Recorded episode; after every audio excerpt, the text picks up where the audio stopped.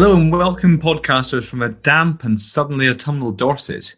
Welcome to our banking litigation podcast number 21. Mists and mellow fruitfulness down here have been replaced by mud, mire, and myriad midges. Uh, on a more positive note, uh, we're joined uh, by a new face behind uh, the glass today, Annabelle Davis, who's taken over from Alice White uh, and who's made today's show possible. Welcome, Annabelle. Uh, and as ever, I'm joined by my wonderful co host, professional support consultant, Kerry Morgan. Good evening, Kerry. Evening, John. And our guest speaker, um, banking litigation star extraordinaire, Scott Warren. Good evening to you, Scott. Good evening, John. It's very smart uh, grey wind cheater you're sporting there, Scott. Thank you very much. It's cold at the moment. It is, especially in Dorset. Well, look, first up today um, is one of our classic categories, contractual construction. Kerry, I think you're going to kick off with a quick crash course in the latest of ISDA cases arising out of the Swiss flash crash. Oh, I see what you've done there, John. Very good. Uh, yes, the, the case I've chosen to lead with today is CFH Clearing and MLI. Um, and this is one that will be welcomed by financial institutions uh, as it highlights the weight given by the court to clarity and certainty when interpreting the ISDA Master Agreement. And here, this meant rejecting the proposition that the concepts of market practice uh, could be incorporated into such contracts. Could, could you just give a bit of context, uh, and take our podcasters back to 2015 when the Swiss flash crash occurred? Yeah, great idea, John. So um, the Swiss flash crash refers to the day that the Swiss National Bank depegged the Swiss franc from the euro. In other words, by removing the currency floor with respect to the value of the Swiss franc against the euro. So this caused severe fluctuation exchange market in those currencies. Interesting. Uh, so, how exactly does this relate to the reported case you're talking about? Oh, yeah. So, well, John, returning to the facts, the claim was brought by a broker who entered who had entered into FX transactions with the defendant bank. This was documented by a 2002 ISDA master agreement, which, unfortunately for the broker, was entered into on the same day as the crash. Oh dear. Yeah, quite. So the fluctuations in the foreign uh, exchange market triggered the automatic liquidation of certain client positions of the broker at prices below the official low set by the e trading platform for Swiss franc uh, interbank trades, which is called the Electronic Broking Service or EBS. The broker was actually quite fortunate in that it entered into similar trades with other banks and encountered the same problem. But those other banks um, agreed to amend the pricing of trades to at or above the EBS low. But when it came to the defendant bank, although the bank agreed to improve the pricing of its trades, this was to a level that was still below the EBS low. Kerry, so what was the basis of the broker's argument then? Well, it argued that the bank's T's and C's has somehow imported an obligation to comply with market practice, and that based on this, the bank should reprice or cancel the transactions, in basically in the same way as the other banks. Um, and the broker relied on the following clause in particular, which I'll quote. Uh, all transactions are subject to all applicable laws, rules, regulations, howsoever applying, and where relevant, the market practice of any exchange, market, trading venue, and or any clearinghouse. The Court of Appeal upheld the High Court's decision to grant summary judgment in favour of the defendant bank. Essentially, the court emphasised the importance of clarity, certainty, and predictability when interpreting the ISDA Master Agreement. Uh, this was particularly so where the parties could have opted to provide for market disruption in the contract um, under the 1998 FX definitions, but had chosen not to. Ultimately, the court thought that market practice as a concept was too vague and uncertain to be incorporated as a contractual term. Good news for banks then. And I believe we have a blog post on this decision. No, we do indeed. There is a link in the show notes. Terrific. Thank you very much, Kerry, and thank you, Scott. Uh, now, moving on, deep dive into DSARS. Uh, I hope that, that further entirely unscripted alliteration caught your attention. Scott, over to you.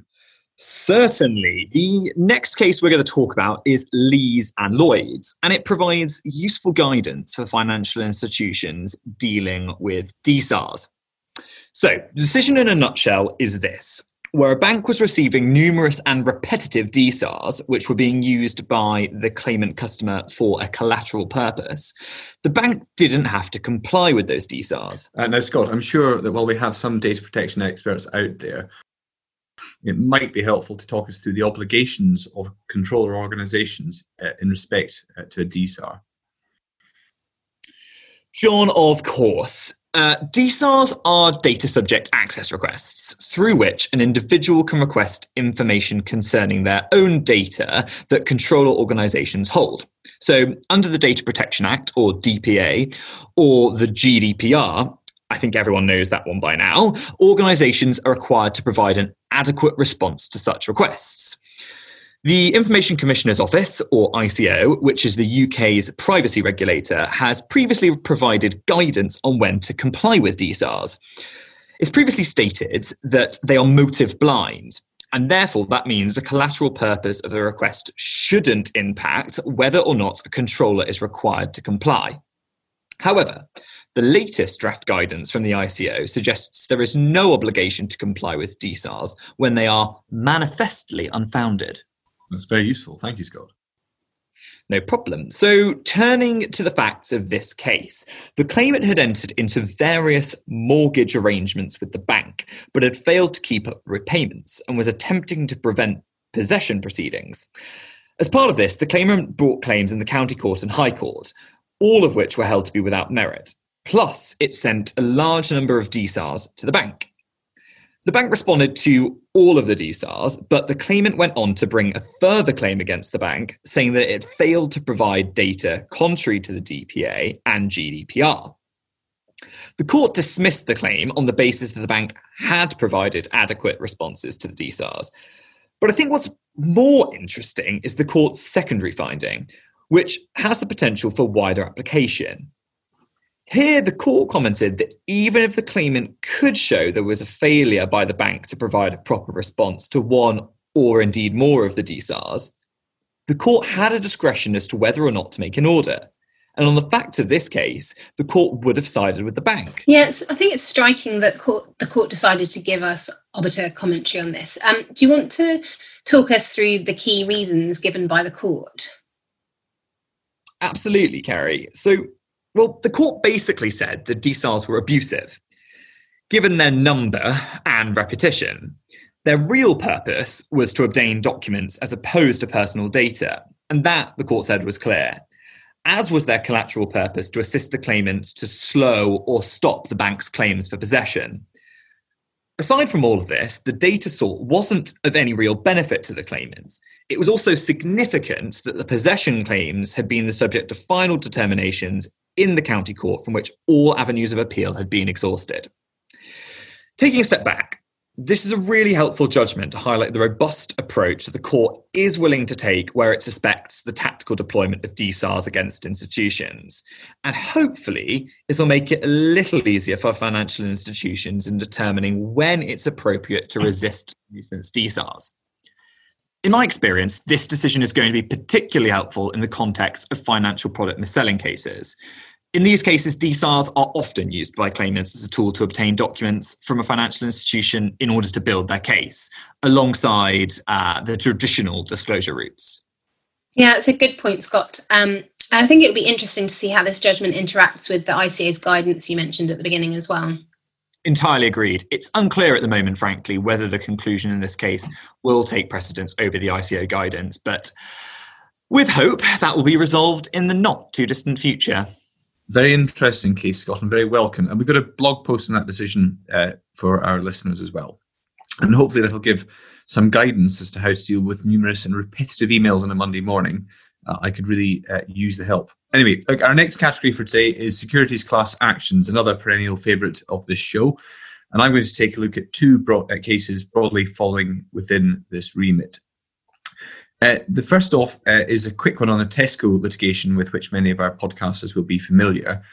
Um, you'll have heard quite a lot about it in our previous episodes, but just to jog your memory, it's a securities class action brought by Tesco's shareholders under Section 90A of the Financial Services and Markets Act 2000 in relation to false and misleading statements allegedly made by Tesco regarding its commercial income and trading back in 2014. Oh, well, John, I'm sure our audience will be very sad to hear that that case has now settled, although um, I have seen news that some new claims have been brought uh, against Tesco's arising out of the same fact. So who knows?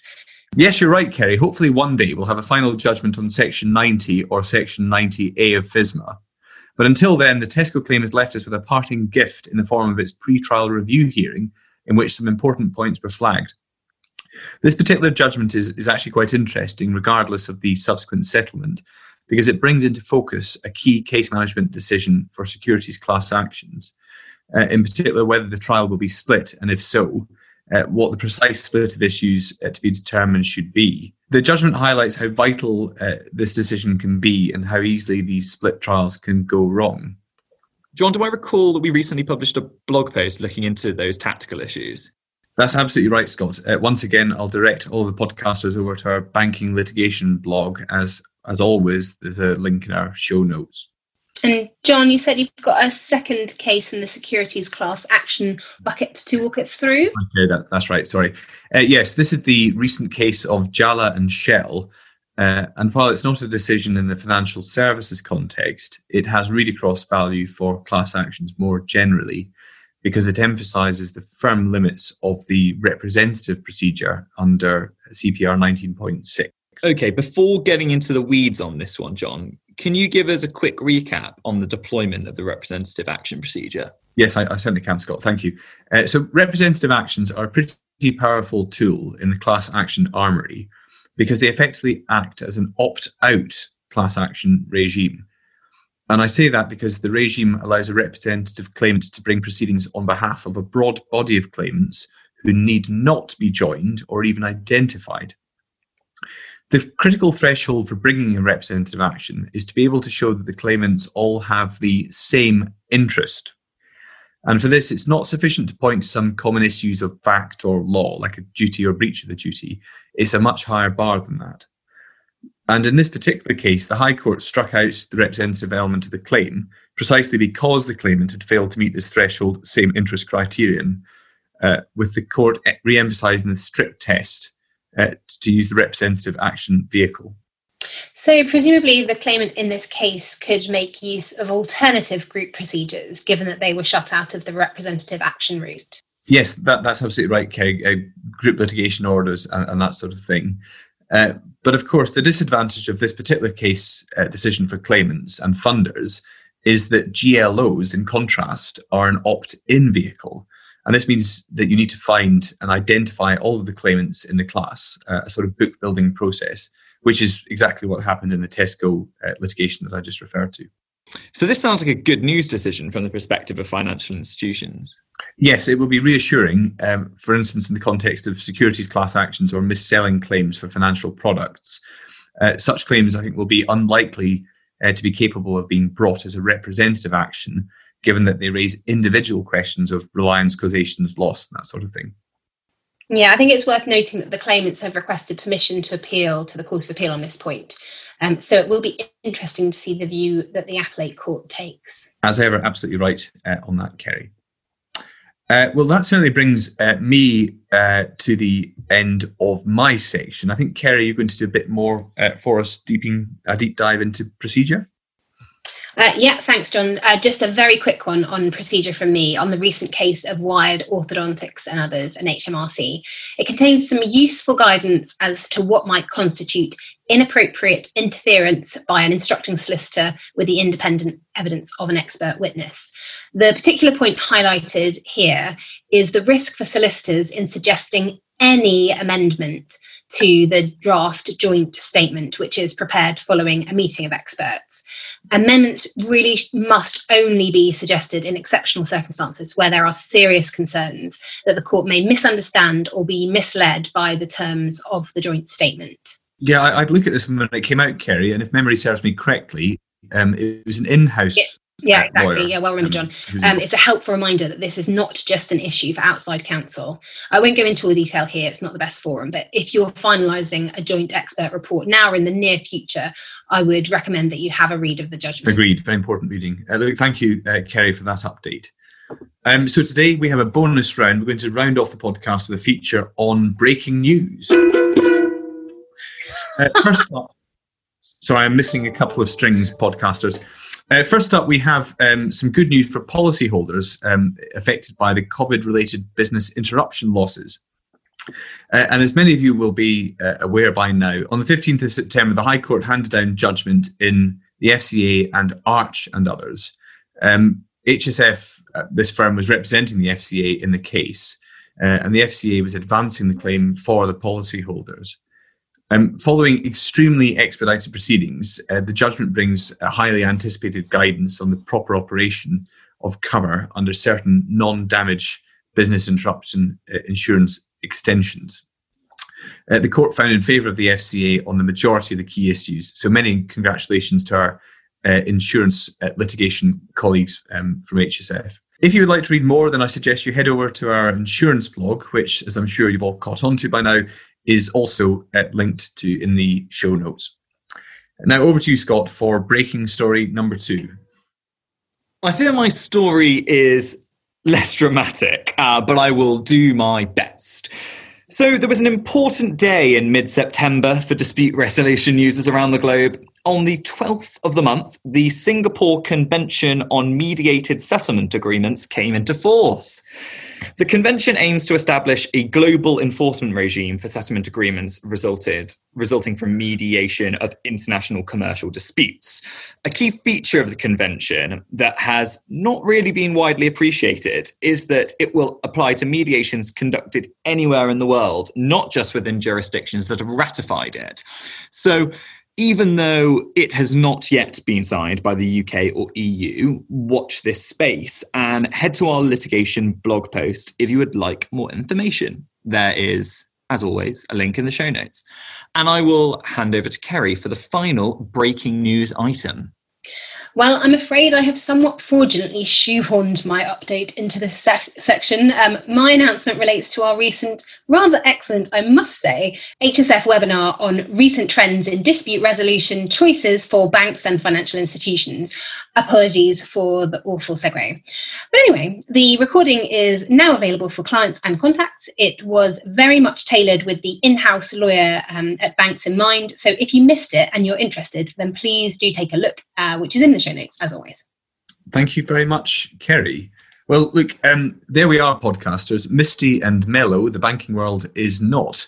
Uh, but thank you all for tuning in as as ever. Uh, thank you to Annabelle behind the glass making all of this happen today.